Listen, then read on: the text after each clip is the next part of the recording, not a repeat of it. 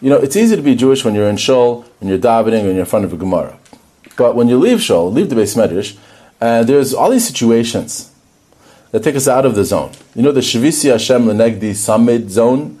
You know, in Lakewood they have that over the Aron Kodesh. Shavisi Lenegdi Summit. So it's easy when you're looking at the Aron Kodesh, but the Talmud part is when you leave the beis medrash and you're wherever you are, whether you're browsing online, whether you're facing traffic and facing off with other drivers, um, whether you're being frustrated by just your days and working out, annoying people, um, relationships.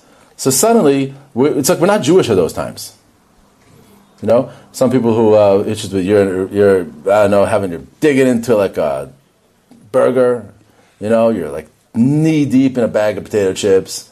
You're like where like where, where's God? Like you know, it's, like, it's like those times we're not Jewish. Like we're not, and that that can't be. That that's there's other, you know choose any one of these areas. Negative behavior. I, I wish I could change some of those behaviors. You know, I just got the, the you know your your chabura you're talking about, right? That's a prime example. Then you have Shmiras Einayim. Right? I just got the email from the you know the GYE people. They want me to start sending them chizuk emails. I'm thinking like that's an amazing thing to work on Shmiras Einayim. When a person you're walking outside, and you're you're not you know you're just walking outside. It can take you so far away, especially if you have to go to certain places, you know, with there's pritzus, right?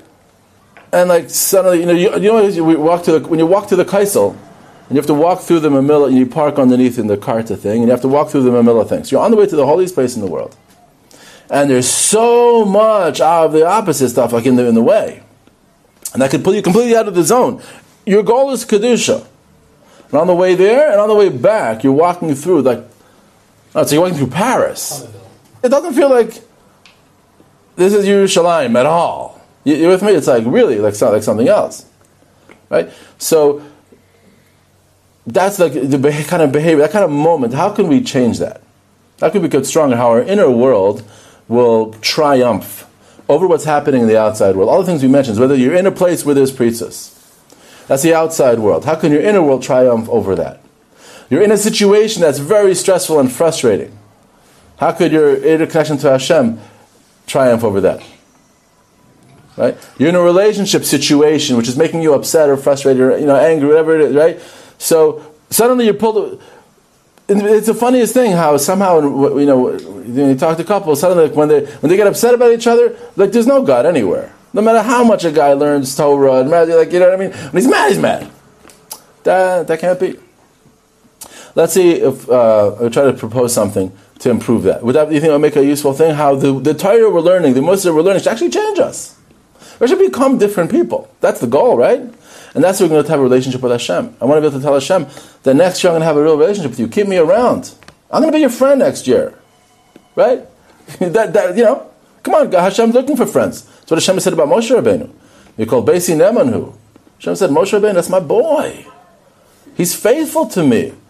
When mi yakim li ba'das when everyone is you know, is, you know mouthing off against God, who's going to take God's side?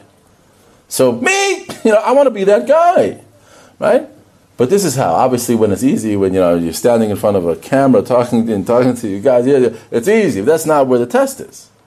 The test is now when no one's looking. Thank you for listening to the Guard Your Eyes Daily Chizuk broadcast. Pass them on to your friends and help spread Kedusha in the world.